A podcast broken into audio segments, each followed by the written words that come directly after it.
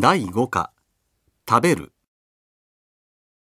気の合う仲間が集まっておしゃべりをしながら一緒に飲んだり食べたりするのは楽しいものだ。ある時こんなことがあった。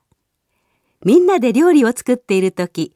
一人がトマトの皮を剥いてお皿に並べ始めた。すると他の人が「あなたトマトは皮を剥かないものよ」と言った。そう言いながらその人は包丁片手にきゅうりの皮を剥いている。あら、私の家ではきゅうりの皮は剥かないわ。とトマトの皮を剥いた人は言う。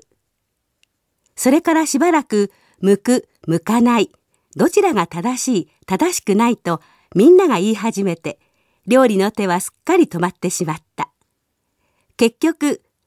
こんな小さなことでもいろいろ違うものね。で、この騒ぎは終わった。自分の今までやってきた食べ方、料理の仕方と違えば少しおかしいと思うのは当たり前のことだが、その理由をよく考えてみると、ただ慣れていないだけということが多い。最初は変だと思っても、口にしてみると思っていたより美味しかったということもよくある。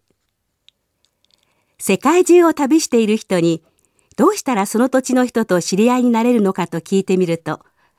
片言でもいいからそこの人たちの言葉を話し、一緒にお腹いっぱい食べ飲むことだという答えが返ってきた。世界は広いのだからトマトの皮を剥く人も剥かない人もいる。皮がついているかいないかは問題ではなく、